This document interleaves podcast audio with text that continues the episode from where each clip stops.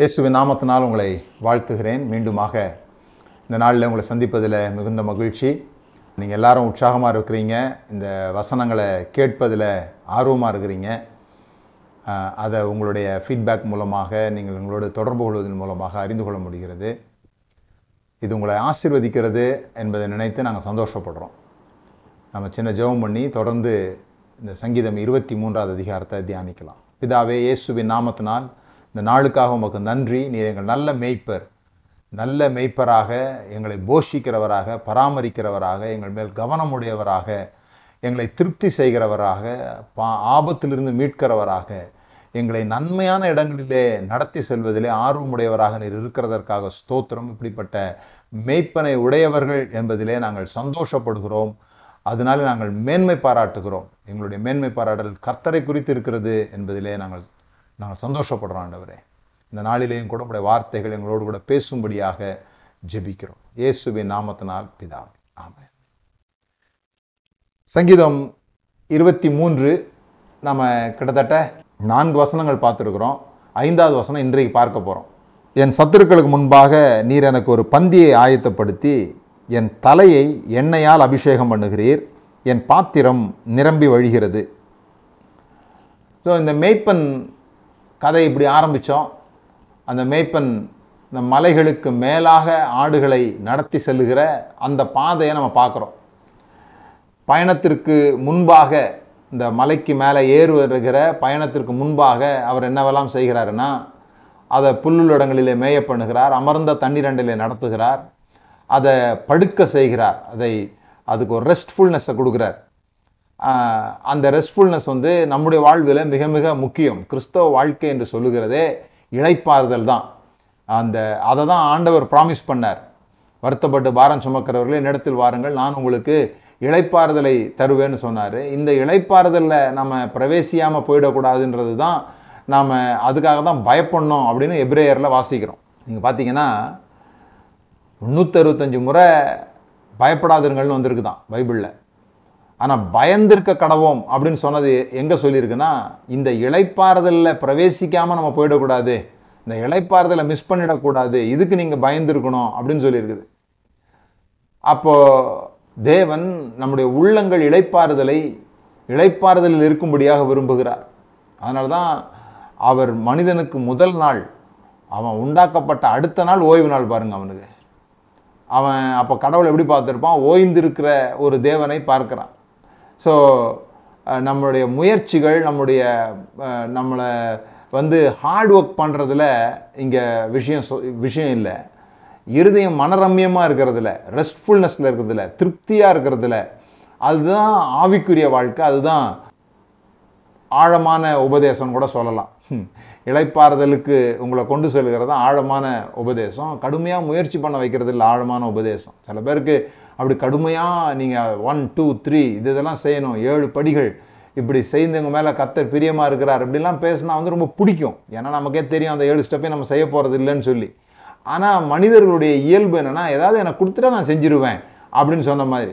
ம், இஸ்ரேல் மக்களை ஆண்டவராக தான் சொன்னார். உங்களுக்கு நான் எதுவும் தரப்போகிறதில்ல சும்மா என் உடன்படிக்கை கீழே வாங்க. உங்களை நான் எப்படி எகிப்திலிருந்து சிறகு மேலே வச்சு உங்களை கொண்டு வந்தனோ அதே போல் உங்களை நான் இனியும் நடத்த போகிறேன் காணான்னு கொண்டு போக போகிறேன் நீங்கள் இது வரைக்கும் டயர்ட் ஆகலை. நான் தான் உங்களை என் சிறகுகளை வச்சு சுமந்துட்டு வந்தேன்லாம் சொன்னால் அவங்க சொன்னாங்க இல்லை இல்லை நீங்கள் சொல்லுங்கள் நாங்கள் செய்கிறோம் நீங்கள் கட்டளையை கொடுங்க நாங்கள் பார்த்துக்குறோம் அப்படின்னு சொன்னாங்க. கட்டளை நல்லதா கெட்டதான்னு பேசுகிறதுக்காக நான் வரல. ஆனால் இந்த கட்டளைகள்லாம் வந்து அவங்களுக்கு ரொம்ப முக்கியமாக இருந்தது. ஏன்னா நாம் கட்டளைகளை புரிந்து கொண்ட விதமும் அவங்க கட்டளைகளை புரிந்து கொண்டமும் வேறு வேறு. அதை பற்றி பிறகு பார்ப்போம். அதை நான் விளக்கத்துக்கான சந்தர்ப்பம் இது இல்லை. ஆனால் புரிந்து கொள்ள வேண்டியது என்னன்னு சொல்லி சொன்னால் நம்ம என்னமோ அப்படி கரெக்டாக நடக்கிறதுனால ஆண்டவரோட ஆண்டவரை ப்ளீஸ் பண்ணிடலாம் அப்படின்னு நினைக்கிறது வந்து தவறு. ஆண்டவர் நம்ம மேலே ப்ளீஸ்டாக இருக்கிறாருன்றது தான் அறிவிப்பு. நீர நேசகுமாரன் மிகவும் பிரியமாக இருக்கிறேன். இது இயேசு கிறிஸ்துவுக்கு மட்டும் சொல்லப்பட்டதில்லை. இயேசு கிறிஸ்துவுக்குள்ளாக இருக்கிற ஒவ்வொருவரையும் பார்த்து சொல்லப்படுகிற ஒரு வார்த்தை. இதிலே நாம் இழைப்பாறுதல் கொள்ள வேண்டும். அது நம்மளை பல ஆபத்துகள்லேருந்து நம்மளை விடுவிக்கிறது நம்மளுக்கு ஆரோக்கியத்தை கொண்டு வருகிறது. நிறைய பேர் இந்த கிறிஸ்தவர்கள் என்று சொல்லப்படுகிற அல்லது வாரம் வாரம் சர்ச்சுக்கு போகிற நிறைய பேர் மன அழுத்தத்துக்கு போயிடுறாங்க. மனதில் நிம்மதி இல்லாமல் ஆயிடுறாங்க. கோபமுடையவர்களாக மாறிடுறாங்க. என்னன்னு சொல்லி சொன்னால் அவங்களுக்கு சொல்லப்படுகிற அந்த உபதேசத்தின்படி நடக்க முடியல அப்படிங்கிற ஒரு தவிப்பு அவர்கள் உள்ளத்துக்குள்ள. நான் சரியில்லை அப்படிங்கிற ஒரு எண்ணம் கடவுளை நான் இன்னும் பிரியப்படுத்தலை அப்படிங்கிற அந்த எண்ணங்கள் எல்லாம் வந்து அவர்களுக்குள்ள பெரிய யுத்தமே நடக்குது. அந்த யுத்தம் வந்து அவங்கள ரொம்ப இந்த மாதிரி கொழு கொழு ஆடுகளாக மாற்றாம ரொம்ப நொஞ்ச ஆடுகளாக மாற்றி விட்டுருது. அடுத்தவங்க மேலே எரிஞ்சு விடுறது நான் செய்கிற மாதிரி நீ செய்யலை நான் தான் சிறந்த ஆள் அப்படின்னு காட்ட வேண்டிய அவசியத்துக்குள்ளாக போய் ஒரு நிம்மதியற்ற ஒரு வாழ்க்கை. அது அவசியம் இல்லை அது ஆவிக்குரிய வாழ்க்கை இல்லைன்றத நம்ம புரிந்து கொள்ளணும். ஆவிக்குரிய வாழ்க்கை என்பது திருப்தியாக இருப்பது இழைப்பாறுதலோடு இருப்பது. அதில் அதை நம்ம புரிந்து கொள்ளணும். ஸோ பயணத்திற்கு முன்பாக இதை தான் மேய்ப்பன் செய்கிறார் அந்த ஆட்டுக்கு. இப்போ பயணத்தின் போது என்ன செய்கிறார்? அந்த மலை உச்சிகளுக்கு போகிறதுக்கு முன்பாக என்ன பண்ணுறாரு மரண இருளின் பள்ளத்தாக்கின் வழியாக நடத்தி செல்கிறார். அதுக்கு மேலே தான் போகணும் அதுக்கு போகணுன்னா வழி இது மோசமான வழி தான் அந்த மோசமான வழிகளுக்கு ஊடாக அந்த மேய்ப்பன் அந்த ஆடுகளை நடத்தி செல்கிறார். அது அந்த போகும்போது நீதியின் பாதையில் நடத்துகிறார். சரியான பாதை எதுவோ அதை நடத்துகிறார். ஒருவேளை அது ஆடுகளுக்கு சுற்றுப்பாதை மாதிரி தெரிந்தால் கூட ஆடுகளுக்கு அது ஒரு ஜிக்ஸாக் மாதிரி தெரிந்தால் கூட மெய்ப்பனகது தெரிகிறது இதுதான் சரியான பாதை. இதுதான் நீதியின் பாதை. இதில் போனால் தான் நீ வந்து மேலே போக முடியும் அப்படின்னு சொல்லி அவர் கொண்டு போகிறார். அப்படி கொண்டு போகிற வழியில் ஆபத்துகளும் இருளும் திருடர்களும் நிறைஞ்சிருக்கிற அந்த வழியாக போகும் பொழுது விஷச்செடிகள் விஷப்பூச்சிகள் விஷ கொடுமையான மிருகங்கள் இதன் வழியாக போகும் பொழுது கோலும் தடியும் கொண்டு தேற்றுகிற வேலையை அவர் செய்கிறார். பயப்படாத நான் கூட இருக்கிறேன். அப்படின்னு இந்த மேய்ப்பன் அடிக்கடி இந்த ஆடுகளுக்கு அறிவிக்கிறது எப்படி அறிவிக்கிறாரு? இந்த கோலையும் தடியும் மேய்ப்பன் வச்சிருக்கிறத பார்க்கும்போது ஆடுகளுக்கு பயம் உண்டாகாது. ஐயோ கோலால எப்போ அடிப்பாரோ அப்படிங்கிற பயத்தில் ஆடுகள் போறது இல்லை அதுதான் கடந்த வாரத்தில் நான் உங்களுக்கு சொன்னேன். இந்த கோலும் தடியுன்றது வசனத்துக்கும் ஆவியானவருக்கும் ஒப்புமையாக சொல்லப்படலாம். அப்படி சொல்லப்படும் பொழுது அது ஏதோ அடிக்கிறதுக்காக திருத்துறதுக்காக தண்டிக்கிறதுக்காக கிடையாது. உமது கோலும் தடியும் என்னை தேற்றும். இந்த கோலும் தடியும் பார்க்கும்போது ஆடுங்க பயந்ததுன்னு வச்சுங்க ஒரு ஆடு கூட மேய்ப்பன்ட்டு இருக்காது. இந்த ஆடு இந்த இந்த கோலும் தடியும் தன்னை தாக்கிறதுக்காக அப்படின்னு இந்த ஆடுகளுக்கு ஒருபோது கூட நினைவே வராது. ஏன்னா அதை வைத்து மேய்ப்பன் அப்படி செய்யறதில்லை. இந்த கோல் இருக்கும்போது ஆடுகளுக்கு நம்பிக்கை உண்டாகுது. எந்த எதிரி வந்தாலும் இந்த மேய்ப்பன் பார்த்து கொள்வார். இந்த மேய்ப்பன் இந்த மேய்ப்பன் கையில் இந்த கோல் இருக்கிற வரைக்கும் நான் எதற்கும் பயப்பட வேண்டியதில்லை. ஒருவேளை நான் தவறி போனால் கூட இந்த தடியால் என்னை தூக்கிடுவார் அப்படின்னு சொல்லி இந்த ஆடுகள் நம்புகிறது. இதுதான் நம்முடைய வாழ்வில் கூட. எங்கே தவறிடக்கூடாதோ தவறிடக்கூடாதோ தவறிடக்கூடாதோன்னு நீங்கள் நடந்தீங்கன்னா தவறிடுவீங்க. எதன் மேலே கவனமாக இருக்கிறோமோ அதுதான் நமக்கு நடக்கிறது. நான் பயந்தது எனக்கு நேர்ந்தது. நிறைய பேர் நிறைய விஷயங்கள் செய்கிறதில்ல ஊழியம் செய்ய மாட்டாங்க. புதுசாக கடை ஆரம்பிக்க மாட்டாங்க. எது செய்யணுனாலும் தேவ சுத்தமாக இல்லையான்னு தெரியல பிரதர். தேவ சுத்தமாக இல்லையான்னு தெரியல. அதான் நாங்கள் காத்துட்டு இருக்கிறோம். அது சில பேர் நாற்பது நாள் உபவாசம் பண்ணுவாங்க.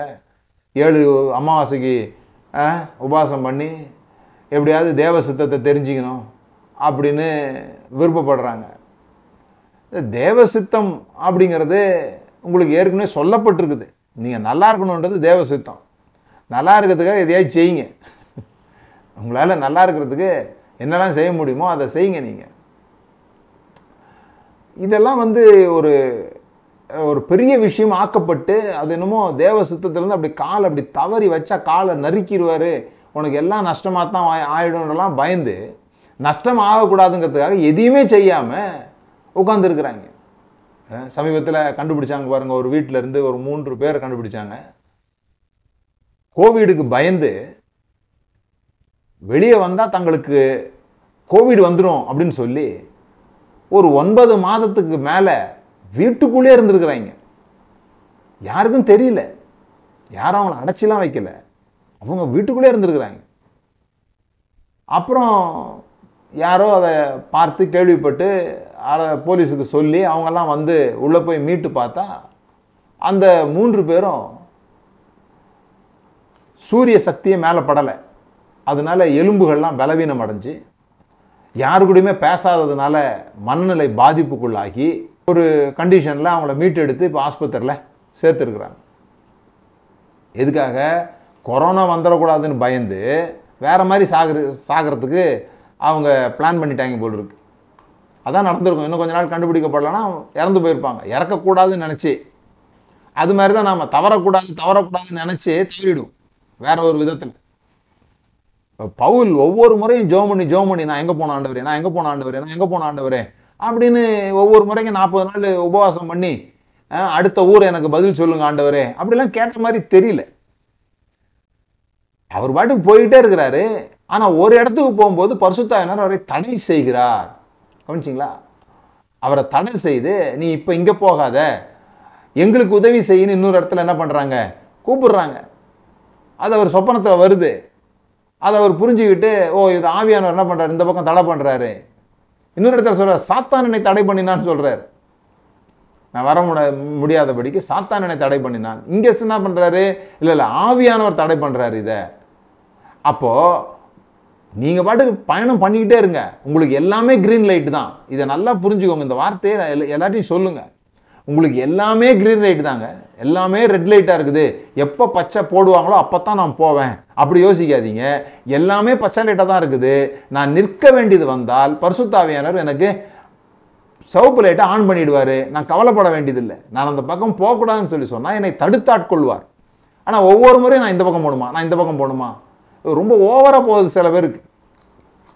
ஒருத்தர்லாம் என்கிட்ட சொல்கிறாங்க ரொம்ப நாளைக்கு முன்னால் அவங்கள நான் வந்து நல்லா ஒரு மதிப்பான ஒரு இடத்துல வச்சு வச்சுருந்தேன் பாருங்க. அவங்க சொன்னாங்க நான் காலையில் எழுந்து பீரோவை திறப்பேன். திறந்தா ஆவியானவர் எந்த துணியை சொல்கிறாரோ அந்த துணியை தான் நான் போடுவேன் அப்படின்னாங்க. அதாவது என்கிட்ட அவங்க அவ்வளோ தன்னை த- தேவனோடு கூட நெருக்கமுள்ளவர்களாக காண்பிப்பதற்கு முயற்சி பண்ணுறாங்க எனக்கு என்ன சந்தேகம்னா இந்த பீரோக்குள்ளே இல்லாத ஒன்றை ஆண்டவர் சொல்லுவாரா சொல்ல மாட்டாரா அன்னைக்கு காலையில்? இந்த பீரோவில் வெள்ளை துணி இருக்குது சிவப்பு துணி இருக்குது கருப்பு துணி இருக்குது பச்சை துணி இருக்குது. மஞ்சள் துணி இல்லை. இப்போ இந்த மஞ்சள் துணி ஆண்டவர் சொல்லுவாரா சொல்ல மாட்டாரா? அப்படி சொன்னால் எந்த துணியை போட்டுக்கிட்டு போய் வாங்குறது இந்த மஞ்சள் துணியை? ஒரே குழப்பம் பாருங்க. வேடிக்கையான மனிதர்கள் சில பேர். ஏதோ மற்றவங்க முன்னால் முன்னால தானே வந்து ரொம்ப பெரிய பரிசுத்தமான காட்டணும் கடவுளோட ஹாட்லைனில் இருக்கிற மாதிரி ஃபோன் எடுத்தால் அவர் டக்குன்னு பதில் சொல்லுவாருன்ற மாதிரிலாம் ஆட்கள்லாம் ரொம்ப பார்த்துருக்குறேன் நான். ஒருத்தர் ஒரு ஒரு ஒரு கணவன் மனைவி இருந்தாங்க. அவங்க தீர்க்க தரிசன ஊழியத்தில் இருந்தாங்க. அவங்க போயிட்டு அவர் ஒய்ஃப்கிட்ட கேட்பார் அம்மா ஆண்டவர் ஏதாவது சொல்ல சொல்கிறாரா அப்படின்னு சொன்னோடனே ஆண்டவர் ஆ சொல்லுங்கள் அவங்க டைம் பார்ப்பாங்க. ஆ டைம் ஆயிடுச்சு. சொல்லுங்கள் அப்படிம்பாங்க. இன்னொருத்தர் எனக்கு தெரியும் நைட்டு பன்னெண்டு மணிக்கு தான் பேய் ஓட்டுவார். ரொம்ப வித்தியாசமான ஆட்கள்லாம் இருக்காங்க. இதுலேருந்துலாம் ஆண்டவர் என்னையும் தப்பி வச்சிருக்கிறாரு. என்னால் சில பேரையும் ஆ, தப்பி வச்சுருக்கிறாருன்றது சந்தோஷமான விஷயம். உங்களை கூட தப்பி வைப்பார். இது கவனமாக கவனிச்சிங்கன்னா. அதனால் இந்த தேவ சுத்தத்தை குறித்து ரொம்ப பயந்து எதையும் செய்யாமல் போயிடாதீங்க. நீங்கள் தவறி போகும்பொழுது ஒரு தடி இருக்கிறது அந்த தடியில் போட்டு திருப்பிடுவார் இழுத்துருவார். கவலைப்படாதீங்க. உங்களை அப்படியே விட்டுற மாட்டார். அவர் எங்கே அந்த ஆடு அப்படின்னு தேடி வருகிற ஒரு மேய்ப்பன். அதனால் நீங்கள் தவறி போகணும்னு நான் சொல்லலை. நல்ல தீர்மானம் எடுங்க. ஜாக்கிரதையாக எடுங்க. நல்ல கர்த்தருக்கு பிரியமான காரியமா அப்படின்றத சிந்திச்சு செயல்படுங்க. ஆனால் அதுக்காக காத்திருந்து காத்திருந்து காத்திருந்து ஒன்றுமே செய்யாம போயிடாதீங்க. சரி எதையும் செய்யறது இது தேவ சுத்தமா இல்லையானே தெரில குழம்பியே குழம்பி குழம்பி கடைசியில் அவங்க அதை ஆரம்பிக்கும் போது கிட்டத்தட்ட அந்த சீசனே முடிஞ்சு போயிடும். சீசன் முடிஞ்சு போய் ஆரம்பித்தா அவங்களுக்கு எந்த லாபமும் கிடைக்கிறதில்ல. தன் காலத்தில் தன் கனியை தரணும். இந்த சீசனில் இது நடக்க போகுதுன்னா அங்கே நீங்கள் உங்களை அதற்கு ஆயத்தமாக வைத்துக் கொள்ளணும். சரி நீதியின் பாதையில் நடத்தி கோலும் தடியுமா அவர் நடத்திட்டு போகிறாரு தேற்றுகிறார். இது நீங்கள் நல்லா கவனித்து பார்த்தீங்கன்னா அந்த மேய்ப்பனோட கூட ஒரு இன்டிமேட் ரிலேஷன்ஷிப் இந்த ஆட்டுக்கு இருக்குது. அதுதான் இங்கே முக்கியம். இந்த இந்த மேய்ப்பனுடைய ரூல்ஸ் ரெகுலேஷன்ஸில் இந்த ஆடு இல்லை. இந்த ஆடுகளுக்கு ரூல்ஸ் ரெகுலேஷன்ஸ் எல்லாம் போட முடியாது. போட்டாலும் அது புரியாது கேட்காது. அப்போது அந்த ஆடுகள் பயணிப்பதின் கூடவே மேப்பன் பயணிக்கிறார். மேப்பன் கூடவே ஆடுகள் பயணிக்கிறது. இது ஒரு நெருங்கிய உறவு. இந்த உறவு தான் நமக்கும் கடவுளுக்கும் இருக்குது. அவர் ஏதோ ஒரு புஸ்தகத்தை தூக்கி மேலேருந்து கீழே போடல. படித்து பார்த்து தப்பிச்சு வாடா அப்படின்னு சொல்லிட்டு. ஒரு பத்து கட்டளையை கொடுத்து இந்த கட்டளைப்படி நடந்தால் நீ பரலம் வந்து சேரலாம். அப்படிங்கிறது இல்லை. பரலோகத்துக்கு போகிறதுக்காக அவங்களுக்கு கட்டளை கொடுக்கப்படலை முதல்ல. சிறையில் ஜனங்க பரலோகத்துக்கு போகிறதுக்காக கட்டளை கொடுக்கப்படல. இன்னும் நான் சொல்கிறேன் இந்த பாம்பு சர்ப்பம் கடிச்ச போது ஒரு சர்ப்பத்தை தூக்கி வைக்க சொன்னார். வெண்கல சர்ப்பத்தை ஒரு கோல்ல உயர்த்த சொன்னார். அதே போல தான் இயேசு கிறிஸ்துவும் உயர்த்தப்படுகிறார். அதை நம்ம ஆளுங்க என்ன பண்ணிட்டாங்க? இயேசு கிறிஸ்துவை நோக்கி பார்த்தா பரலோகம் போகலான்ட்டாங்க இப்போ அந்த பாம்பு கடித்தவன் பரலோகத்துக்கு போகிறதுக்கு அந்த பாம்பை நோக்கி பார்த்தான்.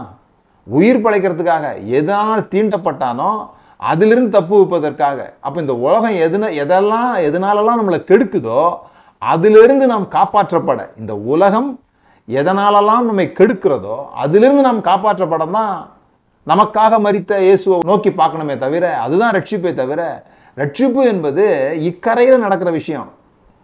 அக்கறைக்கு யாத்திரை செய்யும் சியோன் சஞ்சாரி கிடையாது. இக்கரையிலேயே சியோன்ல வாழணும். இக்கரையிலேயே துதிகள்ல வாழணும். இக்- இங்க வாழும் பொழுதே நம்ம நல்லபடியா வாழணும் அப்படின்னு ஆண்டவர் விரும்புகிறார். புரிஞ்சவங்க பாக்கியவான்கள் புரியாதவங்க தொடர்ந்து எங்களோட பயணம் பண்ணுங்க புரிஞ்சிடும் இப்போ மேலே போயாச்சு. மலைக்கு மேலே போயாச்சு. மலைக்கு மேலே போன பிறகு அங்கே தான் இந்த வார்த்தையை இந்த ஆடு சொல்லுது. மேய்ப்பன்ட்ட என்ன சொல்லுது? என் சத்துருக்களுக்கு முன்பாக நீர் எனக்கு ஒரு பந்தியை ஆயத்தம் பண்ணி நீர். அது ஆங்கில வேதாகமத்தில் பந்தின்ற இடத்துல டேபிள்னு போட்டிருக்கு. இங்கே பந்தின்னு போட்டிருக்குது. அங்கே டேபிள்னு போட்டிருக்குது. டேபிளில் தானே உட்காந்து சாப்பிடுவாங்க. அதனால் அப்படி போட்டாங்க இங்கிலீஷில். பந்தி அப்படின்னு சொல்கிறதுக்கு இது ரெண்டு விதத்தில் எடுக்க முடியும். ஒரு பெரிய பந்தி அதை பற்றி சொல்லியிருக்குது உண்மைதான். ஆனால் இன்னொரு வார்த்தை நீங்கள் கவனிச்சு பார்த்தீங்கன்னா இந்த படத்தை பாருங்க. இதுக்கு பேர் டேபிள் லேண்ட் அப்படின்னு சொல்கிறாங்க அதாவது மலைகளுக்கு இப்படியே இந்த ஜிக்ஸாக் வழியெல்லாம் போயிட்டு மேலே ஏறின உடனே தட்டையான ஒரு இடம் வாழ்வதற்கு ஏற்றது போன்ற ஒரு இடம் வருகிறது. அந்த இடத்த தான் டேபிள் லேண்ட் அப்படின்னு சொல்றாங்க. ஏன்னா மலைகள் வந்து நமக்கு வெளியே இருந்து பார்க்கறதுக்கு அப்படி ஒரு முக்கோணம் மாதிரியோ அல்லது மேல் பகுதி ஒரு கூர்மையான பகுதி போலவோ நமக்கு தெரியும். பார்க்கறதுக்கு அப்படி தூரத்துலேருந்து பார்த்தா அப்படி தோணும். அப்படியே போய் மேலே அப்படி ஷார்ப்பாக இருக்கிற மாதிரி தோணும் இங்கேருந்து பார்க்குறதுக்கு. ஆனால் உண்மையிலே மலைகளுக்கு மேலே ஏறுனீங்கன்னா அங்கங்கே இந்த டேபிள் லேண்ட் அப்படின்ற இடத்த பார்க்க முடியும். அப்படி தட்டையாக இருக்கும். கேம்ப்லாம் போடலாம். கேம்ப்னா முகாம் இல்லை. அங்கே டென்ட் போட்டு தங்குற மாதிரி இடங்கள் வரும். இதை வந்து டேபிள் லேண்ட் அப்படின்னு சொல்கிறாங்க ஸோ அந்த இடத்துக்கு வந்துட்டதாகவும் நாம் கருதலாம். எனக்கு ஒரு பந்தியை ஆயத்தம் பண்ணினீர் இந்த டேபிள் லேண்டில் நடத்துறதுக்காக தான் இந்த நீதியின் பாதை வழியாக மரண இருளின் பள்ளத்தாக்கின் வழியாக நடத்திட்டு வர்றார். அந்த பள்ளத்தாக்குகளெல்லாம் வாழ்வதற்கான இடம் இல்லை. அதெல்லாம் போகிற பாதை அங்கேயே செட்டில் ஆகணுன்ற அவசியம் கிடையாது. அங்கேயே இருந்தணுன்ற அவசியம் கிடையாது. அப்படியே தான் வாழ்க்கை இருக்க போகுதுன்ற அவசியமும் கிடையாது. அதில் பயணப்பட்டு கொண்டே இருந்தால் மேப்பனை நம்பிக்கொண்டே நடந்துட்டு இருந்தா புலம்பாமல் கொள்ளாமல் ஐயையோ போச்சே எல்லாம் இருட்டாகி போச்சே இந்த இடத்துலையே நான் மேய்ப்பன் கொண்டு வந்துட்டாருன்ட்டு சோர்ந்து போகாமல் நம்ம வந்து பயந்து பின்வாங்காமல் தொடர்ந்து பயணத்தை மேற்கொண்டால் எங்கே வந்து ரீச் ஆக போறோம்னா இந்த டேபிள் லேண்ட் வாழக்கூடிய ஒரு இடம். நல்ல ஒரு புல் தரைகள் உள்ள ஒரு இடம். அந்த இடத்துல தான் நம்மளை மேய்ப்பன் கொண்டு வர விரும்புகிறார். அப்போ அந்த இந்த இடத்த பற்றி ரொம்ப சிறப்பாக இந்த பிலிப் கெல்லர் சொன்னேன் இல்லையா? அந்த ஆடுகளை வைத்து மேய்த்து கொண்டிருந்த இந்த மேய்ப்பன் இவர் தான் அதை அனுபவபூர்வமாக அதை எழுதுகிறார். இந்த நான் கொடுக்குற விளக்கங்கள் எல்லாம் அவருடைய புஸ்தகத்தில் அவர் எழுதியிருக்கிறார். இப்போ அவர் என்ன என்ன சொல்கிறாருன்னா அந்த டேபிள் லேண்டுக்கு வந்தபோது வர்றதுக்கு முன்னால் இந்த ஆடுகளை அங்கே கொண்டு வரதுக்கு முன்னால இந்த மேய்ப்பன் ரெண்டு மூன்று பயணங்கள் மேற்கொள்வாராம். அங்கே இந்த ஆடுகளுக்கு போன பிறகு விஷயத்தை ஆயத்தப்படுத்துறது இல்லை போன பிறகு அங்கே வந்து கல்லெல்லாம் பொறுக்கி போட்டு அங்கே விஷ செடிகளெல்லாம் பிடுங்கி போட்டு ஆடு வந்துட்ட பிறகு அந்த வேலையை செய்கிறதில்ல ஆடுகள் எல்லாம் கொண்டு வர போகிறோம் இந்த இந்த வெயில் காலத்தில் இந்த மலைகளுக்கு மேலே தான் இருக்க போகிறோம் அப்படின்னு யோசித்த உடனே அந்த இடத்துக்கு போவார். கஷ்டப்பட்டு ஒரு பயணத்தை மேற்கொண்டு மேலே மேற்கொண்டு அங்கே போய் அந்த தேவையில்லாத குச்சிங்க இது மாதிரிலாம் அந்த அந்த ஆடு படுக்கக்கூடிய இடங்கள்ல இருக்கிற இதெல்லாம் சுத்தம் பண்ணி அப்புறம் அங்கங்கே குழி இருக்குமா? அந்த குழியில் மூடி இருக்கிற அந்த இலைகளெல்லாம் எடுத்து போட்டால் அந்த பனி விழுந்து அந்த தண்ணி உள்ளே இருக்கிறதுக்கு இப்போ நம்ம ஊர்லலாம் கவர்மெண்ட் செய்கிறாங்க பாருங்கள் இப்போ அந்த ச- வேலைகளை செய்கிறாங்க என்னன்னா அந்த மழை காலத்துக்கு முன்பாக அந்த குப்பைகளெல்லாம் அகற்றுறாங்க. நீர்நிலைகள்லேருந்து குப்பைகள்லாம் அகற்றுறாங்க இல்லையா? அதுபோல் அந்த வேலையெல்லாம் அந்த தனி மனிதனாக போய் இருந்து செய்கிறார் அவர். தனி மனிதனாகவோ அல்லது அவங்க அவங்க ஒரு மொத்தமாக போகிறது கூட வாய்ப்பு இருக்குது மேய்ப்பர்களாக போகிறது கூட வாய்ப்பு இருக்குது. போய் அதை வந்து ரெடி பண்ணுறாங்க தண்ணீர் அப்புறம் வந்து விஷச்செடிகள் இருந்ததுன்னா அதை பிடுங்கி போட்டு அதை வந்து இந்த ஆடு சாப்பிட்டு இறந்துடக்கூடாது. அதுக்காக அதை எல்லாம் பிடுங்கி போட்டு. அது மாத்திரம் இல்லாமல் எங்கெங்கெல்லாம் இந்த ஆடுகளை சாப்பிடக்கூடிய வேட்டையாடக்கூடிய மிருகங்கள் எந்தெந்த பக்கங்க இருந்து வர்றதற்கு வாய்ப்பு இருக்குது அப்படின்னு சொல்லி அதெல்லாம் கண்காணித்து கவனித்து அதை தடை செய்கிறதுக்கான ஏற்பாடுகளை செய்து இப்படிதான் பந்தியை ஆயத்தம் பண்ணுகிறார். ஏதோ ஒரு இடத்துக்கு கூட்டு வந்துடுறது இல்லை நான் போவதற்கு முன்பாக அப்படிதான் பைபிளில் நீங்க வாசிக்கலாம். இப்ரேயர் நாலு பதினஞ்சில் இயேசுவை பற்றி சொல்லும்போது நம்முடைய பலவீனங்களை குறித்து பரிதபிக்க கூடாத பிரதான ஆசாரியர் நமக்கு இராமல் எல்லா விதத்திலும் நம்மை போல் சோதிக்கப்பட்டும் பாவம் இல்லாதவராயிருக்கிற பிரதான ஆசாரியராய் நமக்கு இருக்கிறார். நாம் நாம் எந்த வழிகளெல்லாம் பயணம் பண்ண வேண்டுமோ அந்த வழிகளிலெல்லாம் அவர் ஏற்கனவே பயணம் பண்ணியிருக்கிறார். இந்த மேய்ப்பனை போல ஆயத்தம் பண்ணியிருக்கிறார். முன்னாலேயே போய். ஓ அதனால தான் அவர் அவர் வந்து நம்மளை குறித்து பரிதபிக்கக்கூடாதவராக இராமல் ஏதோ ஒரு கடவுளாக இருந்துக்கிட்டு மேலே இருந்துக்கிட்டு நீ இப்படி நட அப்படி நட இப்படி நடந்தால் நல்லது அப்படி நடந்தால் நல்லது அப்படி சொல்லுகிறவர் அல்ல. அப்படி சொல்லுகிறவர்கள் போதகர்கள் அப்படி சொல்ல முடியும். போதகர்கள் வந்து நீங்கள் அனுபவித்த அதே அனுபவம் அவங்க அனுபவிக்க வேண்டிய அவசியம் இல்லை. போதகர்கள் என்ன பண்ண முடியும்? போதகருக்கு ஒரு குழந்தை இருக்கலாம் ரெண்டு குழந்தை இருக்கலாம் உங்களுக்கு நாலு குழந்தை இருக்கலாம். போதகருக்கு அவர் சபை வைத்திருப்பா இருப்பார். அல்லது ஒரு ஊழியம் வைத்திருப்பார். ஆனால் நீங்கள் போய் வேலை செஞ்சிட்ருப்பீங்க அப்போ அவர் பைபிள் படி அப்படின்னு சொல்லி சொன்னால் போதகருக்கு நிறைய நேரம் இருக்கும் அவர் பைபிள் படிக்கிறதுக்கு. ஆனால் இங்கே வேலை செய்கிறவங்களுக்கும் பிள்ளைங்க நாலு பிள்ளைங்க வச்சுருக்கவங்களுக்கும் வித்தியாசம் இருக்குது. ஸோ அவங்கள புரிஞ்சிக்க முடியாது. கரெக்டான டைமுக்கு நீங்கள் சர்ச்சுக்கு வந்துடணும். கரெக்டான டைமுக்கு இதெல்லாம் சொல்ல முடியும். அந்த பாதைகளுக்குள்ளாக நம்ம என்ன பண்ணியிருக்க முடியாது? போயிருக்க முடியாது. ஆனால் இந்த மேய்ப்பன் அப்படி இல்லை. அதாவது இந்த மேய்ப்பன் என்ன பண்ணுறாருன்னு சொல்லி சொன்னால் முதல்ல அதை அனுபவிக்கிறார். இவங்க என்னதான் எந்த வழியில தான் இவங்க போறாங்க? எந்த வழியில் இவங்களுக்கு என்ன ரிஸ்க் இருக்குது அப்படின்றத முதல்ல தனது அனுபவமாக மாற்றிக் கொள்கிறார். அதனால நாம் வரும்பொழுது நம்மளை கண்டிக்க அவர் அவர் தண்டிக்கிறதுக்கு இல்லை பரிதாப பரிதாபப்படுறார். ஓ இந்த வழி வரும்போது எனக்கே கஷ்டமாக தான் இருந்தது. அதனால் இவனுக்கு அது கஷ்டமாக தான் இருக்கும் அப்படின்னு சொல்லி அவர் சொல்லியிருப்பார் நம்முடைய பலவீனங்களை குறித்து பரிதபிக்க கூடாத பிரதான ஆசிரியர் நமக்கு ராமன். பலவீனங்களை குறித்து பரிதாபப்படுகிற அதை புரிந்து கொள்ளுகிற எம்பத்தி பண்ணுகிற ஒரு நபர் நமக்கு கூடாக நம்ம கூட இருக்கிறார். அதுதான் பெரிய விஷயம். அதுதான் கிருபைன்னு சொல்கிறோம் அல்லது இரக்கம்னு சொல்கிறோம் இரக்கம் அப்படின்னு சொல்கிறோம் ஸோ இந்த டேபிள் லேண்டுக்கு வர்றாங்க. என் சத்துருக்களுக்கு முன்பாக எனக்கு ஒரு பந்தியை ஆயத்தம் பண்ணினீர். ஒரு பந்தி அந்த பந்தி ஆயத்தம் பண்ணப்பட்ட பந்தி எங்கே ஆயத்தம் பண்ணப்படுது அப்படின்னு சொல்லி சொன்னால் சத்துருக்களுக்கு முன்பாக. நம்ம ஆடாக இருந்தால் எப்படி சொல்ல விரும்புகிறோம் அப்படின்னு சொல்லி சொன்னால் சத்துருக்கள் இல்லாமல் பண்ண பண்ணினீர். அதான் நம்முடைய விஷயம்.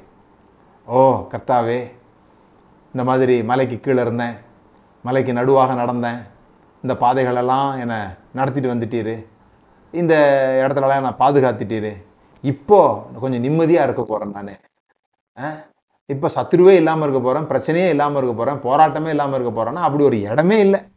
மலைக்கு கீழே இருந்தாலும் சரி மலையில் நடந்துகிட்டு இருந்தாலும் சரி மலைக்கு மேலே வந்தாலும் சரி அங்கேயும் சத்துரு இல்லாமல் போகலை. என் சத்துருக்களுக்கு முன்பாக எனக்கு ஒரு பந்தியை ஆயத்தம் பண்ணினீர். அப்போ அங்கே என்ன நடக்குதுன்னு சொல்லி சொன்னால் இந்த கரடி சிங்கம் போன்ற அல்லது நரி இது மாதிரி காரியங்களெல்லாம் வந்து சுற்றி சுற்றி நின்றுட்டு ஆனால் அதால் சாப்பிட முடியாது. இது நல்ல புல்லு மேய்ஞ்சிக்கிட்டு இருக்குது. இப்படி எட்டி பார்க்குது பார்த்தா அங்கே சிங்கம் நிற்குது ஆ அசால்ட்டாக இது என்ன பண்ணுது? மேயுது. ஏன்னா மேய்ப்பன் இருக்கிறாருன்ற நம்பிக்கையில். எனக்கு ஒரு பந்தி ஆயத்தம் பண்ணி இருக்கிறார். என்னோட வேலை இப்போ பந்தியில் கவனமாக இருக்கிறது தான். சத்துரு மேலாம் என்னால் கவனமாக இருக்க முடியாது. அதை என் மே மேய்ப்பன் பார்த்துக்கிறாரு சத்துருக்களுக்கு முன்பாக அதெல்லாம் பசியாக இருக்கும்போது சிங்கக்குட்டிகள் தாழ்ச்சி அடைந்து பட்டினியாக இருக்கும் ஆனால் கத்தரை தேடுகிறவர்களுக்கோ ஒரு நன்மையும் குறைவுபடாது. அது எது நம்மளை சாப்பிடணும்னு காத்திருக்குதோ அது பட்னியா இருக்குது. நம்ம நல்லா சாப்பிட்டுட்டு இருக்கிறோம். இது தேவனுடைய விருப்பம். அப்படி நம்ம சாப்பிடணும் சத்துருக்களுக்கு முன்பாக சாப்பிடணும் அப்படின்னு சொல்லிட்டு. நம்ம நோக்கமெல்லாம் சத்துரு மேலேயே ஆயிடுது. இப்படி இப்படி இப்படி இப்படி பார்த்து பார்த்து மிரண்டு மிரண்டு முன்னால நல்லா இருக்கிற சாப்பாடை கூட சாப்பிட முடியாம எலும்பும் தோலுமாயிடுறோம். ஒன்று புரிஞ்சுக்கணும். எவனை விழுங்கலாமோ என்று வகை தேடி சுற்றி திரிகிறான் இல்லையா? விழித்திருங்கள். யாரை விழுங்கலாம் அப்படின்னு சொல்லி சத்துரு வகை தேடி சுற்றி திரிகிறான் இது உண்மை. சத்துருவே இல்லாம இல்லை. அப்போ விஷயம் என்ன? அது அந்த வசனத்தை வாசிக்கும்போது என்ன புரிந்தது நமக்கு? எல்லாரையும் பிசாசால விழுங்க முடியாது. அப்படியே வந்தேன் மடமடமடன் சாப்பிட்டு போனேன் அப்படின்னு பிசாசுக்கு அங்கே சுதந்திரம் கொடுக்கப்படலை. அது தேடிக்கிட்டு இருக்கு. யாரை சாப்பிடலாம்? யார் பலவீனமாக இருக்கிறா? யார் கவலையாக இருக்கிறா? எந்த ஆடு வேலி ஓரமாக வருது? எந்த ஆடு மேப்பினுடைய கட்டுப்பாட்டிலிருந்து வெளியே வருது? எந்த ஆடு நான் பிடிக்கிற வகையில் பாதுகாப்பை விட்டு வெளியே வருகிறதோ அதை தாக்குவதற்காக அது ஏங்கி தவித்து காத்திருக்கிறது போல அது பசியோடு இருக்கிறது போல இங்கே பிசாசு பசியோடு இருக்கிறான். நம்முடைய ஆத்துமாவுக்கு விரோதமாக போர் செய்கிற அந்த பிசாசு வேற எந்த நபரையும் நினச்சிக்காதீங்க. நம்முடைய ஆத்துமாவுக்கு விரோதமாக போர் செய்கிற ஒரு விஷயம் இருக்குது. அது எப்போ நம்ம சோர்ந்து போவோம்? எப்போ நம்ம கொஞ்சம் கம்யூனிட்டிலேருந்து வெளியே வருவோம்? எப்போ ஆட்கள் மேலே கசந்துக்கிட்டு எவனுமே சரியில்லை அப்படின்னு தனிமையில் இருப்போம்? அப்படி இருக்கும்போது தொடர்ந்து தாக்குதல் நடத்துவதற்கு வாய்ப்பு அதற்கு கொடுக்கப்படுகிறது. அப்படி நீங்கள் போகாத வரைக்கும் ஏன்னா நிறைய நேரம் இந்த பிசாசு வந்து ஆட்கள் மூலமாக தான் வேலை செய்கிறான் பாருங்கள் சில பேருக்கு நம்ம நல்லா இருந்தாலே பிடிக்காது. இந்த சத்துருக்களுக்கு முன்பாக பந்தி. இப்போ கூட இருந்து சாப்பிட்ற ஆள் யாரு? பந்தியில சாப்பிட்ற ஆள். இதை பார்த்து எரிச்சல் அடைகிற யார் ஆள் யாரு? அவர் இப்படி ஆயிட்டாராம் அப்படி ஆயிட்டாராம் நல்ல கார் வாங்கிட்டாராம். இந்த எரிச்சல் அடைகிற நபருக்கு வந்து கவனமா இருக்கணும். அவங்களுக்குள்ள ஏதோ பிசாஸ் என்ன பண்ணியிருக்குது போயிருக்குதுன்னு அர்த்தம். ஏன் இந்த யோபு பாருங்க யோபு நல்லா இருக்கிறான். இந்த நல்லா இருக்கிறத பிடிக்காத ஆள் இந்த நண்பர்கள் இல்லை. நண்பர்கள் வந்து கெட்டு போன பிறகு வர்றாங்க. ஆனால் யோபு நல்லா இருக்கும்போது பிடிக்காத ஆள் யாருன்னா இந்த பிசாஸ். அவன் போய் ஆண்டவர்கிட்ட சொல்கிறான் நீர் அடைச்சி வச்சிருக்கிறீரு அவனை பாதுகாத்து இருக்கிறீரு. அதனால தான் வந்து அவன் நல்லா இருக்கிறான். கொஞ்சம் நீங்கள் வந்து ரிலீஸ் பண்ணி பாருங்கள் நான் என்ன பண்ணுறேன் பாருங்கள் அப்படின்னு வந்து சவால் விடுறான். என்னன்னா அவனுக்கு இவன் நல்லா இருக்கக்கூடாது சில பேருக்கு மற்றவங்க நல்லா இருந்தால் பிடிக்காது. நல்லா இருந்தாலே என்ன சொல்லுவோம் தெரியுமா? இது கொஞ்ச நாளில் காணாம போயிடும் இது கொஞ்ச நாள் இல்லாமல் போயிடும் ஏன்னா நமக்கு ஒரு ஆசை அப்படி இல்லாமல் போயிட்டா நல்லா இருக்குமே அப்படின்னு சொல்லிட்டு. இது நல்லது இல்லை ஒரு முறை ஒருத்தர் இப்படி கேட்டார் ஆடம்பரம்னா என்ன? அப்படின்னு கேட்டார். லக்ஸுரினா என்ன? அப்படின்னு கேட்டார். நான் சொன்னேன் என்கிட்ட இல்லாதது உங்ககிட்ட இருந்ததுன்னா நீங்கள் ஆடம்பரமாக இருக்கிறீங்கன்னு அர்த்தம். இவ்வளோதான் ஆடம்பரம். இப்போ என்கிட்ட கார் இல்லை. உங்ககிட்ட கார் இருந்ததுன்னா நான் என்ன சொல்லுவேன்? அவர் ஆடம்பரமாக இருக்கிறாரு. அப்படிம்பேன். இந்த ஆடம்பரம் தேவையா? அப்படிம்பேன். என்கிட்டையும் கார் இருக்குது. உங்ககிட்ட ஹெலிகாப்டர் வந்துச்சு. ரொம்ப பெரிய ஆடம்பரம்பா.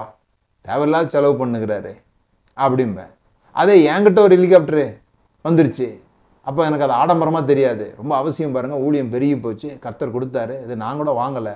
கிஃப்ட்டு வந்தது. அப்படின்னு எதையாவது அதுக்கு சொல்லுவேனே தவிர இப்போ நான் ரொம்ப ஆடம்பரமாயிட்டுன்னு சொல்ல மாட்டேன். என்கிட்ட இல்லாத ஒன்று இன்னொருத்த அனுபவிச்சுட்டு இருக்கும்போது எனக்கு அது ஆடம்பரமாக தெரியுது. அது என்கிட்ட வரும்போது எனக்கு அது அவசியமாயிடுது. இவ்வளோதான் விஷயம். இந்த மாதிரி மற்றவங்கள பார்த்து பொறாமப்படுறது மற்றவங்க நல்லா அதுக்காக நீங்களும் அதே மாதிரி ஆகணும்லாம் முயற்சி பண்ணாதீங்க. அவருக்கு கார் வந்துடுச்சு எனக்கும் கார் வேணும். அவருக்கு ஃப்ளைட் வந்துடுச்சு எனக்கும் ஃப்ளைட் வேணும்லாம் வைத்தறிச்சல் பட்டு போட்டிக்கெல்லாம் போகாதீங்க. திருப்தியாக கற்றுக்கொள்ளுங்க. அதுலேருந்து என்லார்ஜ் ஆகுங்க. அதில் அது அதில் சந்தோஷமாக இருங்க. அதுலேருந்து என்லார்ஜ் ஆக முடியும். ஃப்ளைட் வரதெல்லாம் தவறு கிடையாது. போட்டிக்காக வரவானான்னு சொல்கிறேன் நான். அது புரிந்து கொள்ளணும் அந்த அந்த அந்த ஐனரி ஐ- ஐரணின்னு சொல்லுவாங்க. அந்த இந்த முரண்பாடுகளை நாம் புரிந்து கொள்ள கற்றுக்கொள்ளணும். புரியுதுங்களா? யார் மேலேயும் எரிச்சல் ஆக வேண்டியதில்லை. அதே சமயத்தில் அதை பார்த்து காப்பி அடித்து இதுதான் கத்தோடைய ஆசீர்வாதம் நம்ப வேண்டிய அவசியம் இல்லை. அவர்களுக்கு நான் நான் ஒரு வாழ்க்கையில் ஒரு தத்துவம் வச்சுருக்கிறேன். யார் என்கிட்ட வந்து எது சொன்னாலுமே ஒரே வார்த்தை தான். பரத்திலிருந்து ஒருவனுக்கு அருளப்படாவிட்டால் ஒருவனுக்கு ஒன்றும் பெற்றுக்கொள்றதில்லை. பரத்திலிருந்து அவனுக்கு அருளப்பட்டிருக்குது அப்படின்னு சொல்லி சொன்னால் ஓகே அதை நல்லபடியாக மேனேஜ் பண்ணால் நல்லா ஆக போகிறாங்க நல்லபடியாக மேனேஜ் ஆகலைன்னா அதுவே அவங்கள கொன்ற போகுது. ஒரு கார் வர்றது மிகப்பெரிய ஆசீர்வாதம். அந்த காரை ஒழுங்காக டிரைவ் பண்ணாமல் நைட்டு பன்னெண்டு மணிக்கு போய் டிரைவ் பண்ணு தூக்கம் இல்லாமல் டிரைவ் பண்ணி மோதிக்கிட்டா அது பரத்துலேருந்து வரல. இவங்க அதை சரியாக மேனேஜ் பண்ணாத போது அதில் ஆபத்துகள் காத்திருக்குது. அது பரலோகத்துலேருந்தே வந்துட்டதுனால அதில் ஆபத்து இல்லாமல் இல்லை. சரி அது போகட்டும். ஆனால் இதை நீங்கள் புரிந்து கொள்ளணும். சத்துருக்கள் உங்களுக்கு முன்பாக நிற்கும்போது கூட நீங்கள் நன்றாக பந்தியில் சாப்பிட முடியும். சத்துருக்களை கண்டு பயந்துக்கிட்டே இருக்க வேண்டியதில்லை. என்ன ஆகுமோ ஏதாகுமோன்ற பதட்டமாக இருக்க வேண்டியதில்லை. நீங்கள் இந்த லேண்டுக்கு வந்துட்டீங்க. இந்த லேண்டில் நல்லா சாப்பிடுங்க. நல்லா திருப்தியாக போஜனத்தை தருகிறார். சாப்பிடுங்க. இங்கே போகலாமா அங்கே போகலாமா அந்த அந்த நிலத்தை எட்டி பார்த்து அப்படி சாப்பிட வேண்டிய அவசியம் இல்லை. எதிரிகள் பஞ்சமாக இருக்கட்டும். ஆனால் உங்களுக்கு திருப்தியான உணவு இருக்கிறது. அப்புறம் அவர் சொல்கிறார் இப்போ விஷயம் இங்கே தான் வருது. மேலே வந்தாச்சு டேபிள் லேண்டுக்கு வந்தாச்சு. பிரச்சனைங்க தீர்ந்துருமானா பிரச்சனைங்க தீரல. இப்போ எதிரிகள் மட்டும்தான் பிரச்சனையானா எதிரிகள் மட்டும் பிரச்சனை இல்லை. இந்த இந்த மிருகங்கள் தான் பிரச்சனையா? இந்த மிருகங்கள் தான் சாப்பிட வருதானா? அது மட்டும் பிரச்சனை இல்லை. அவங்களுக்குள்ள ஒரு வார்த்தை இருக்குது இந்த மேய்ப்பவர்களுக்குள்ள summer time is flies time அப்படின்னு சொல்லிட்டு. அதாவது இந்த வெயில் காலம் வந்துருச்சுன்னா பூச்சிகளும் வர ஆரம்பிச்சிடும். இதுவரை எங்கெங்கேயோ இருந்த அந்த ஈச்சல்கள் ஈச்சி மாதிரி இருக்கும் இல்லையா? இதெல்லாம் பறந்து வர ஆரம்பிக்கும். இந்த பறந்து வந்து என்ன பண்ணுன்னா இந்த ஆடுகளுடைய மூக்கில் பார்த்தீங்கன்னா ஒரு மாதிரி சளி மாதிரி எப்பவும் இருக்கும். அது அந்த மூக்கில் சளிமா இருக்கிறதுனால இந்த பூச்சி வந்து அதில் உட்காந்து ஒட்டிக்கும். இது ஒட்டிக்கிட்டு கொஞ்சம் கொஞ்சமாக அது என்ன பண்ணும் ட்ராவல் பண்ணி மூளைக்குள்ளே போயிடும். மண்டைக்குள்ளே போயிட்டா இந்த ஆடுகளால் தாங்க முடியாது. மூக்கை உதறும் இப்படியே ஒரு மாதிரி உருமு ஒரு மாதிரி சவுண்டு கொடுக்கும்.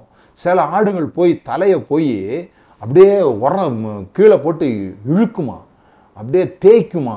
சில ஆடுங்க குதிச்சு செத்து போயிருமா? அவ்வளோ மண்டைக்குள்ள குழப்பம்.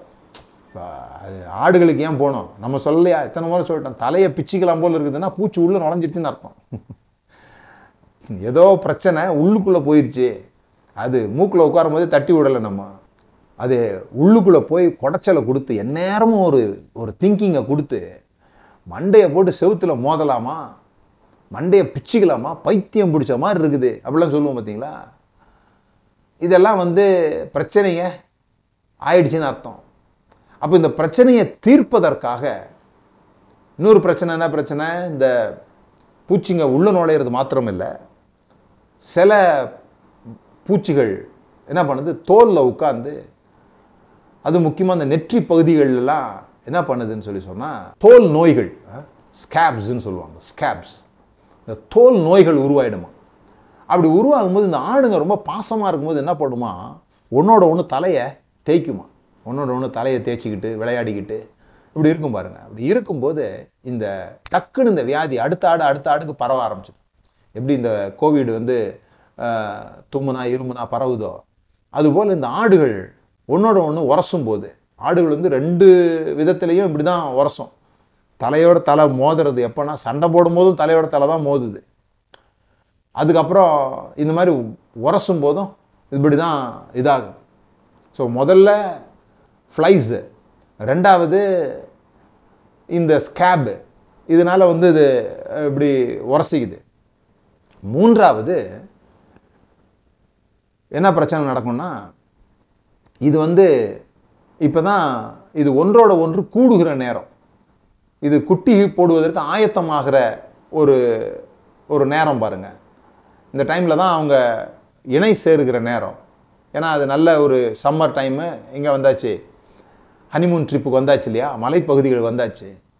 இப்போ அதை அப்படியே கீழே கூட்டிகிட்டு போகும்போது அந்த குளிர்கால சமயத்தில் ஆடுகள் குட்டி போடுறதுக்கான அந்த நேரம் வந்துடும் இதெல்லாம் ஒரு சுழற்சி. அப்போ இந்த ஆடுகள் பெரிய பெரிய கடாக்கள் சொல்லப்படுகிற அந்த பெரிய கொம்புகளுடையது. நம்ம நினைக்கிற மாதிரி இங்கே ஆட்டுக்கு கொம்பு இல்லை அப்படின்னு நினச்சிக்கிற கூடாது. அங்கெல்லாம் ஆட்டுக்கு பெரிய பெரிய கொம்புலாம் இருந்திருக்குது. இந்த பெரிய ஆடுகள் ஆண் ஆடுகள் என்ன பண்ணும்? பெண் ஆடுகளை கவர்வதற்கு ஒரு ஆடோட ஒரு ஆடு சண்டை போடும். இந்த சண்டை சத்தம் இரவெல்லாம் கேட்குமா? பயங்கரமாக சண்டை போடுமா?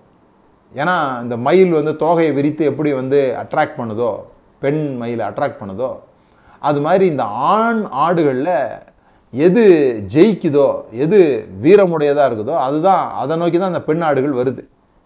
ஆகவே இப்படி ஈர்ப்பதற்காக இந்த ஆடுகளுக்குள்ளாக சண்டை நடக்கும். அப்படி சண்டை நடக்கும்போது எல்லா நேரமும் மேய்ப்பன் முழிச்சிட்டு இருக்க முடியாது. எல்லா நேரமும் அவர் தூங்காமலே இருந்து இந்த ஆடுகளை பார்த்துட்டு இருக்க முடியாது. அப்போ இந்த இரவு நேரங்களில் இது பயங்கர சண்டை நடந்து கொலை நடந்துடும் ஒரு ஆடு இன்னொரு ஆடை இடித்து சில சமயம் வயிற்று பகுதிகளில் அந்த கொம்பு குத்தி ரொம்ப பெரிய பிரச்சனைங்க. அதுக்கு எதுக்கு எதுக்கும் சண்டை நடக்குதோ அது மட்டும் சாகிறது இல்லாமல் இந்த சண்டையில் பக்கத்தில் உள்ள ஆடுகள்லாம் கூட பாதிக்கப்படுது. ஸோ இந்த மூன்று காரியங்களில் இருந்தும் இந்த ஆடுகளை தப்புவிப்பதற்கு பூச்சிகள் இருந்து இந்த மன பிரச்சனைகள் இந்த பரவுகிற இந்த தோல் நோய்கள் இருந்து தப்புவிப்பதற்கு மூன்றாவது இந்த சண்டை சமயத்தில் அவங்க இது பண்ணாமல் இருக்கிறதுக்கு தலையை எண்ணெயினால் அபிஷேகம் பண்ணுகிறார். தலையை எண்ணெயினால் குளிப்பாட்டுகிறார். இந்த தலையை எண்ணெயினால் அபிஷேகம் பண்ணுகிறதுன்றது ஒரு ஆயில் இல்லை. ஒவ்வொன்றுக்கும் வேறு வேறு மாதிரி. இந்த தோல் நோய் பரவாமல் இருக்கிறதுக்கு ஒரு எண்ணெய் இந்த மூக்குக்குள்ளே பூச்சி உட்காராமல் இருக்கிறதுக்கு அங்கே வடிகிற மாதிரி ஒரு வகையான ஒரு கசப்பு எண்ணெய் பிறகு கிரீஸ் மாதிரி ஒன்று இந்த இந்த மோதும் போது இந்த ஆடு இன்னொரு ஆடோட மோதும் போது வழுக்கிட்டு போகிறதுக்காக ஆபத்து உண்டு பண்ணாமல் இருக்கிறதுக்காக அது ஃபுல்லாக கிரீஸ் மாதிரி ஒன்று வளவளப்பாக ஒன்றை தடவி இது மாதிரிலாம் செய்வாங்க. இது சில சமயத்தில் என்ன சொல்கிறாங்கன்னா ஒரு பெரிய தொட்டி மாதிரி வச்சு இந்த ஆடுக்கு ஒரு ஆடுக்கு ஏதோ நெத்திலையோ ஏதோ ஒரு இடத்துல இந்த மாதிரி பார்த்துட்டாங்க தோல் நோயை பார்த்துட்டாங்கன்னா இது வேற எங்கெங்கெல்லாம் இருக்கிறது தெரியலையேன்னு சொல்லி இந்த ஆட்டை பிடிச்சி முக்கிடுவாங்களாம் பாத்திரத்தில். என் பாத்திரம் நிரம்பி வழிகிறதுன்றார் இல்லையா போட்டு உள்ள முக்கிடுவாங்களாம் முக்கி அந்த ஆடை அப்படியே எண்ணெயில் வழிஞ்சு அப்படி நிற்குமா அப்போ அதுக்கு ரொம்ப கஷ்டமா இருக்குமா இந்த முக அதில் முக்கியமா இந்த முகத்தை பிடிச்சி உள்ளே அப்படியே முக்கி வைக்கும்போது இந்த ஆடு ரொம்ப கஷ்டப்படும். ஆடுக்கு மாத்திரம் இல்லை மேய்ப்பனுக்கும் கஷ்டம். அப்படி முக்கி வைக்கிறது. அந்த ஆட்டை தலையை பிடிச்சி முக்கிறதுன்றது ரொம்ப சிரத்தையான ஒரு வேலையாம். ஆனா அது முடிச்சு வந்த பிறகு அந்த எண்ணெயில முங்கி எழுந்த பிறகு அது ஒரு சுகமான அனுபவத்தை அனுபவிக்குது. என்னன்னு சொன்னால் அந்த பூச்சி இல்லை இந்த தோல் வியாதிகள் இல்லாமல் போகுது. அது ஒரு வேளை ஒருத்தரோட ஒருத்தர் போட்டி போட்டால் கூட அது ஆபத்து இல்லாமல் முடிந்து போகுது. இப்படி தான் ஆண்டவர் என்ன பண்ணுறாரு நமக்கு நம்முடைய உள்ளங்கள் வியாகுலத்தினால் நிறையும் போது இந்த பூச்சி உள்ளே போய் உட்காந்து கவலை கஷ்டம் தொந்தரவு மற்றவங்க பேசின வார்த்தைங்க இதெல்லாம் போய் உள்ளே உட்காந்து பைத்தியம் பிடிக்கிற மாதிரி பண்ணும்போது அவர் நம் தலையை எண்ணெயினால் அபிஷேகம் பண்ணுகிறார். பரிசுத்த அங்கே தான் வந்து நமக்கு ஆறுதல் படுத்துகிறார் தேற்றரவு பண்ணுகிறார். அது மாத்திரமல்ல நம்மளை வந்து வழி நடத்துகிறார் சத்தியத்துக்குள்ளாக நடத்துகிறார். அப்போ என்ன பண்ணுறாரு அந்த கவலைகளாக நீக்குகிறார். அப்போ ஆவியில் நிரம்பி இருக்கிற ஒரு மனுஷன் ஆவி அந்த எண்ணெயில் நிரம்பி இருக்கிற ஒரு மனுஷன் பரிசுத்தாவில நிரம்பி இருக்கிற ஒரு மனுஷன் பாருங்க இந்த மாதிரி கவலைக்குள்ளெல்லாம் போகவே மாட்டான். இந்த மாதிரி கவலைக்குள்ளே நீங்கள் போகிறீங்க அப்படின்னு சொல்லி சொன்னால் இன்னும் நீங்கள் நிரம்ப வேண்டிய அளவு நிரம்பலை அப்படின்னு வச்சுக்கலாம். அந்த ஆயில் இன்னும் ஊற்றப்பட வேண்டிய அளவு உங்களுக்குள்ள என்ன பண்ணப்படலை? ஊற்றப்படலை. அல்லது நீங்கள் அதில் ஃபில் ஆகலை. ஆவியினால் நிறைந்து அப்படின்னு சொல்லிடுது ஆவியில் நிறைந்து. அப்போ அந்த நிரம்ப நிரம்ப நிரம்ப என்ன ஆகுது? நம்மளை விட்டு கவலை அந்த யாரோ சொன்ன வார்த்தை இந்த மாதிரி விஷயங்களெல்லாம் வந்து போயிடுது. அடுத்தது இந்த ஸ்கேப் இந்த இந்த தோல் வியாதிகள் இருக்கு பாருங்க. இந்த தோல் வியாதி சாதாரணமானது கிடையாது. இது பரவக்கூடியது.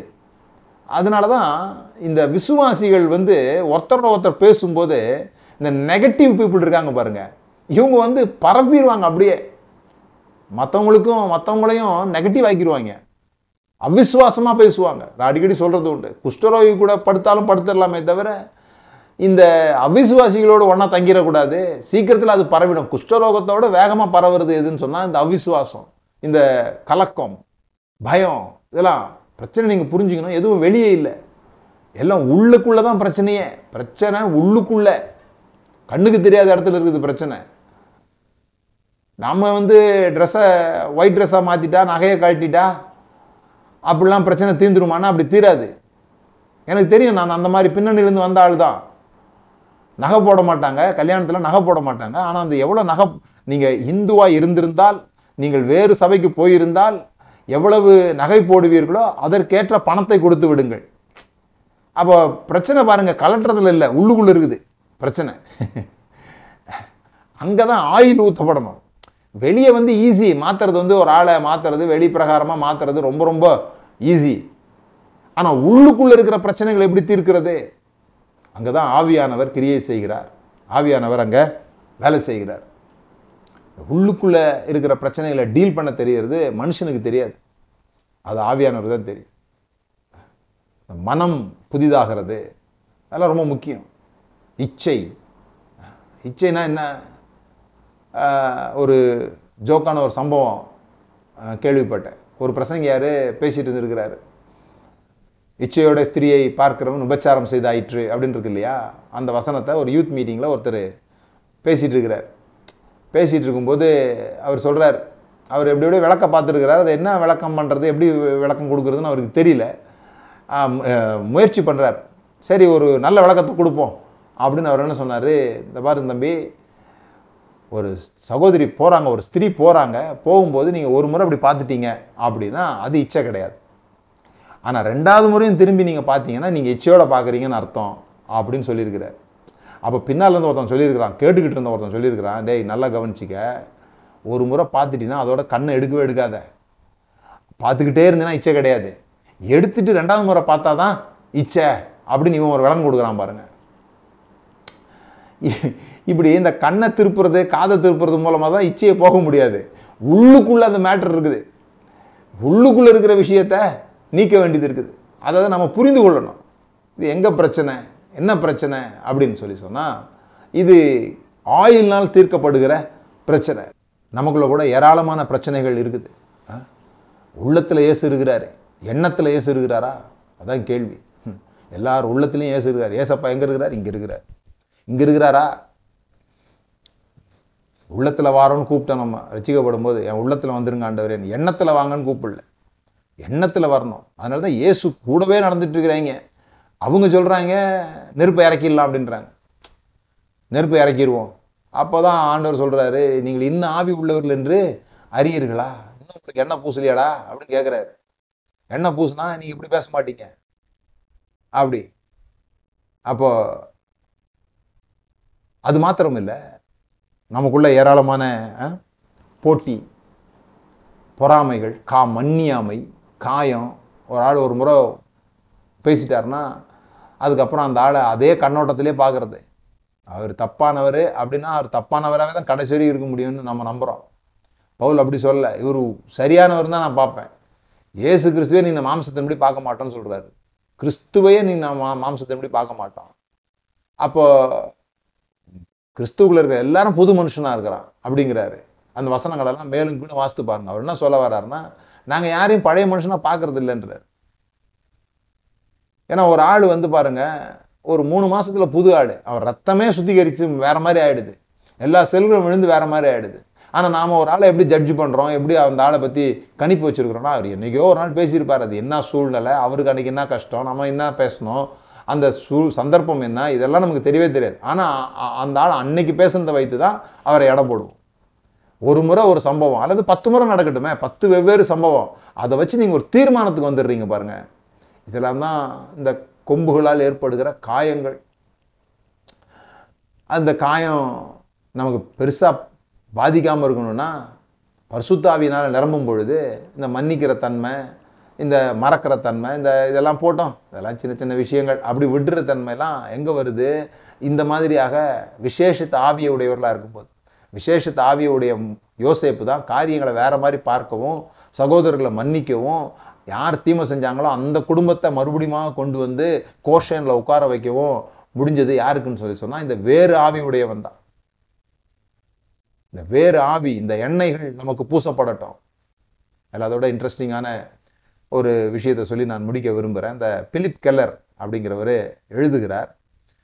அவர் வந்து அந்த மேய்ப்பர்களை பற்றி எழுதலை அவரை பற்றி எழுதுகிறார் அவர் என்ன சொல்கிறாருன்னா நான் எப்பவுமே என் கையில் கொஞ்சம் பிராண்டி வச்சுருப்பேன். கொஞ்சம் பிராண்டி வச்சுருப்பேன்.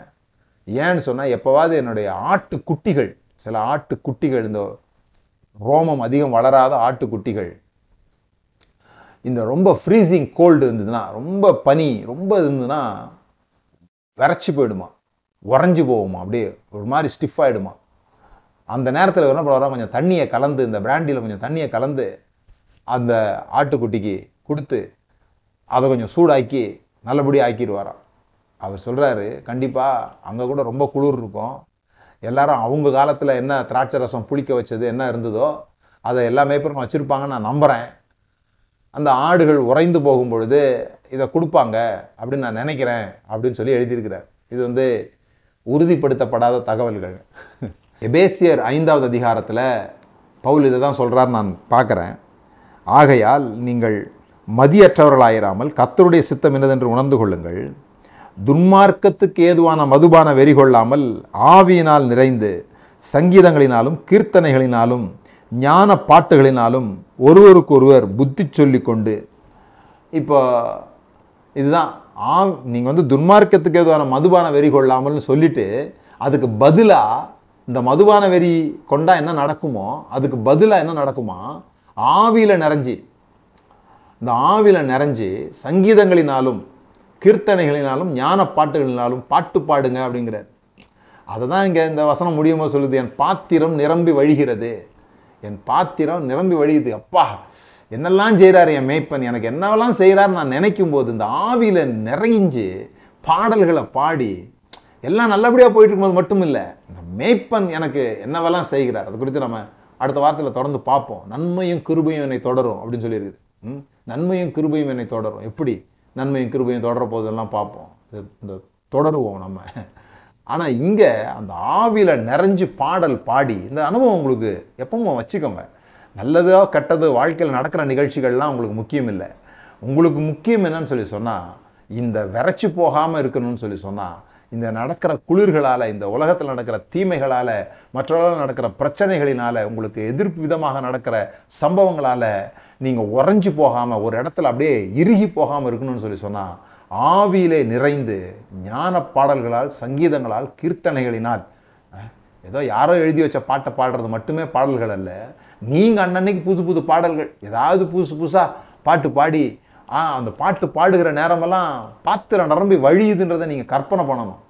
உங்களை தூக்கி எண்ணெய்க்குள்ளே போட்டாச்சு பாத்திரம் நிரம்பி வழிகிறது எல்லா வியாதிகளும் உங்களை விட்டு போகிறது எல்லா மன சங்கடங்களும் எல்லா உள்ளுக்குள்ள இருக்கிற பிரச்சனைகளும் உங்களை விட்டு நீங்கி ஒரு சுகமுள்ள ஒரு ஆடு நின்று அப்படி எட்டி பார்க்குற மாதிரி சுற்றிலும் பார்க்குது. சு- எல்லா எதிரிகளும் சுற்றி நிற்கிறாங்க ஆனால் இது பாட்டுக்கும் எனக்கு ஒரு பந்தி ஆயத்தமாக்கப்பட்டிருக்கிறது. அந்த நிலையை தேவன் இன்றைக்கு உங்களுக்கு தந்திருக்கிறார்.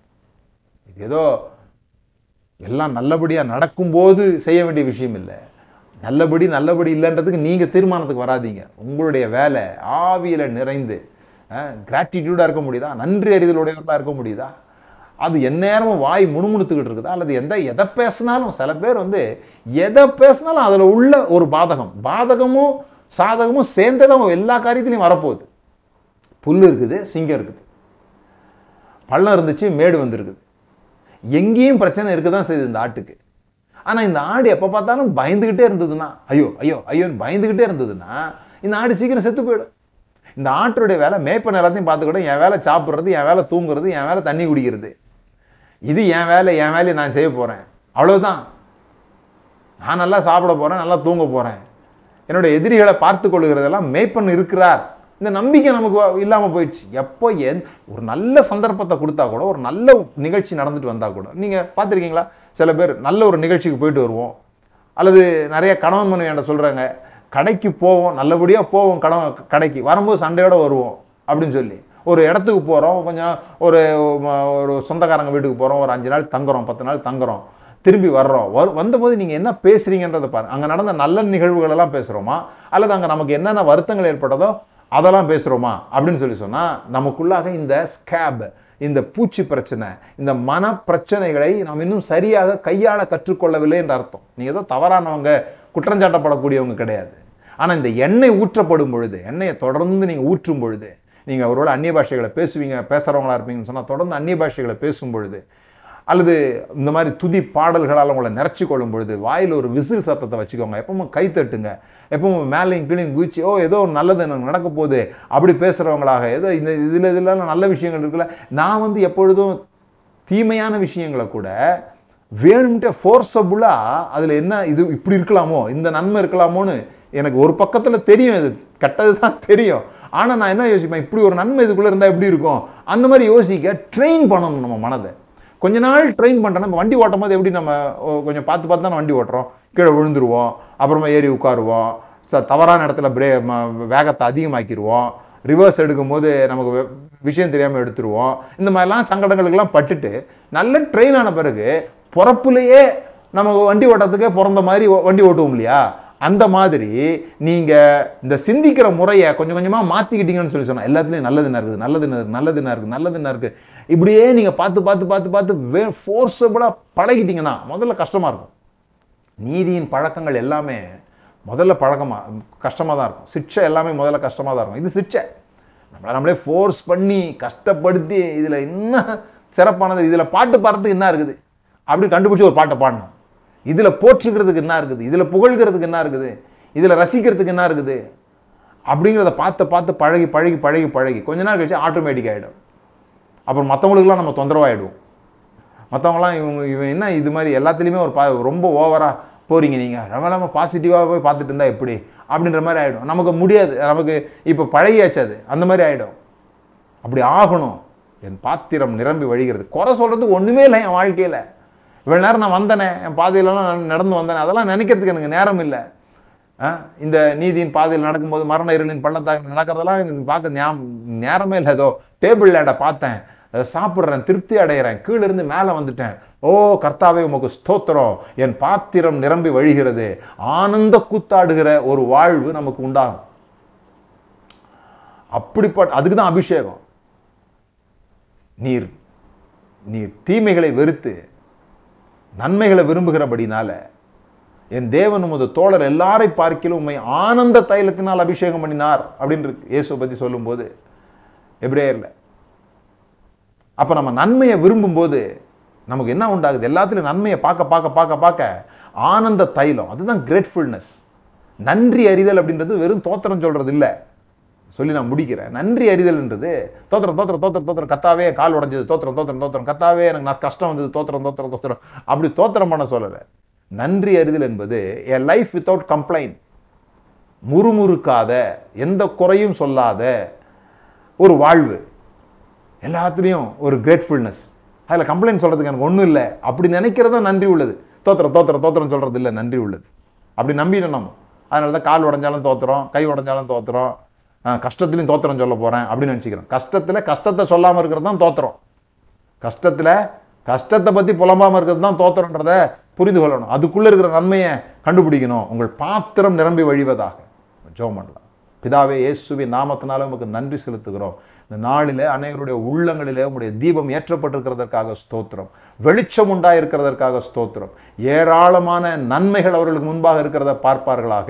அவர்களுக்கு முன்பாக ஆயத்தமாக்கப்பட்டிருக்கிற பந்தி அவர்கள் கண்களுக்கு தெரியட்டும். சுற்றியும் சிங்கங்கள் இருக்கும். சுற்றியும் எதிரிகள் இருப்பாங்க. ஆனால் எங்கள் சத்துருக்களுக்கு முன்பாக எங்களுக்கு ஒரு பந்தியை ஆயத்தம் பண்ணி எங்கள் தலையை எண்ணெயினால் அபிஷேகம் பண்ணி நீர் எங்கள் பாத்திரம் நிரம்பி வழிகிறதாண்டவரை அதற்காக உமக்கு நன்றி செலுத்துகிறோம். இந்த உற்சாகம் ஒவ்வொருவரையும் பிடித்துக்கொள்ளணும் அந்த வாழ்க்கை முறையாக மாறட்டும்.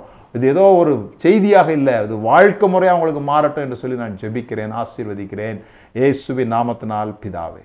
ஆமென். நன்றி. எங்களோட நீங்கள் தொடர்ந்து பயணம் செய்வதற்காக உங்களுடைய காணிக்கைகள் வரவேற்கப்படுகிறது. போன வாரத்தில் நான் சொன்னது போல் காணிக்க அப்படிங்கிறது வற்புறுத்தி வருகிற ஒரு விஷயம் அல்ல. நீங்கள்லாம் கொடுத்தா தான் ஆசீர்வதிக்கப்படுவீங்க அப்படின்னு நான் சொல்லலை. இந்த வார்த்தைகள் நீங்கள் கேட்டீங்க உங்கள் மனம் உற்சாகம் அடைஞ்சிருக்கும் பிரயோஜனமாக இருக்கும் அப்படி பிரயோஜனமாக இருந்ததுன்னா நீங்கள் இதில் உங்கள் பொருளாதாரத்தின் மூலமாக பவுல் சொல்கிறாரு நான் உங்களுக்கு ஆவிக்குரிய ஞான நன்மைகளை விதைத்திருக்க. நீங்கள் ஏன் உலக பிரகாரமான நன்மை எனக்கு விதைக்கக்கூடாதுன்னு கேட்குறாரு அதுபோல் இப்போ நீங்கள் ஒரு ஒரு உற்சாகம் அடைஞ்சிருக்கிறீங்க அப்படின்னு சொல்லி சொன்னால் இதெல்லாம் நிறைய பேர் கிடைக்காத ஒரு விஷயம். நிறைய பேர் இந்த மாதிரி உற்சாகப்பட முடியல. அப்போது உற்சாகப்படுறதுக்காக சில கோர்சஸ்லாம் போய் சேர்றாங்க. அதுக்கெல்லாம் ரொம்ப பெரிய காசு இருக்குது.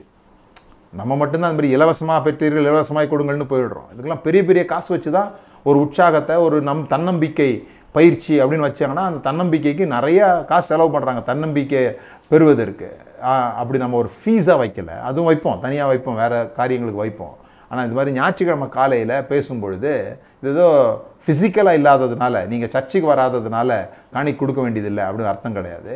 இதை கேட்டீங்க ஒரு ஒரு பொருள் வாங்கும் பொழுது அதை எப்படி நம்ம வந்து காசு கொடுத்து வாங்குறோமோ அதுபோல் இதுவும் கூட நீங்கள் வாங்கியிருக்கிறீங்க. நீங்கள் வாங்கியிருக்கும் பொழுது அதை வந்து நீங்கள் காசு கொடுத்தீங்கன்னா தான் அந்த அந்த வாங்கினதுனுடைய சுகம் உங்களுக்கு உண்டாகும்.